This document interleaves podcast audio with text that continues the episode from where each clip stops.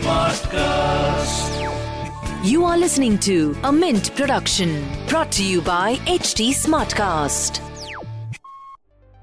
Hello and welcome to Mint. I am Nasreen Sultana.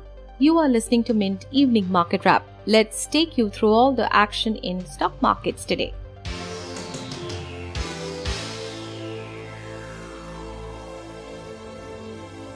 Indian markets made a new record high on Friday, supported by strong domestic macroeconomic data. Prospects of a faster economic recovery after a mostly normal monsoon and gradual lifting of regional lockdowns also lifted investor sentiment. The BSE Sensex hit 55,000 for the first time ever ending at 55,438, adding 593 points or 1.1%.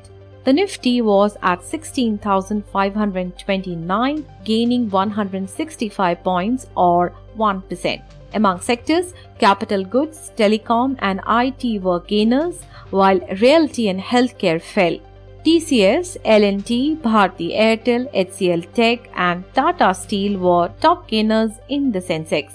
Among laggards were Power Grid, Dr. Reddy's, IndusInd Bank, Bajaj Finance and NTPC.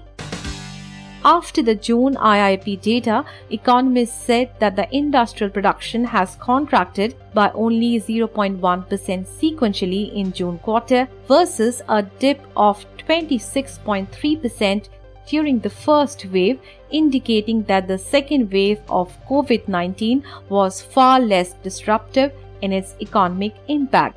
According to Nomura, taken at face value, the lower headline inflation should fit with RBI governor's guidance of continued policy accommodation. India is inspecting accounts of L&T Employees Welfare Foundation, a unit of Larsen & Toubro for allegations of cheating and misappropriations of fund according to a media report. The Registrar of Companies has issued a notice to two companies, L&T Welfare Company Limited and L&T Employees Welfare Foundation, seeking their response and a report is expected by the end of September. The inspection was ordered after an internal inquiry into the allegation made a case for the probe. The government on Friday eased caps on airfares and allowed airlines to sell up to 72.5% seat of their pre-COVID 19 capacity on domestic flights, up from 65% earlier.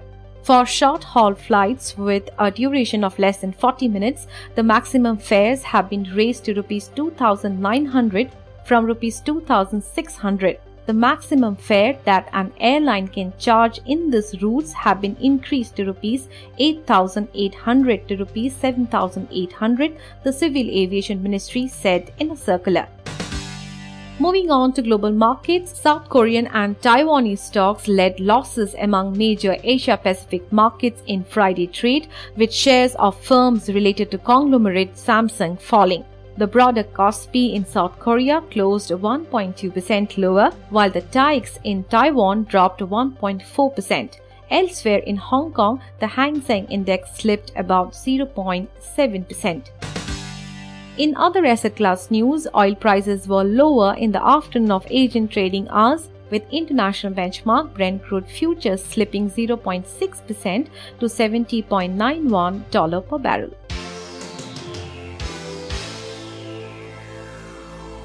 That's all for now. I'll be back with market updates on Monday. Have a happy weekend and happy Independence Day to all our listeners. Thanks for tuning in.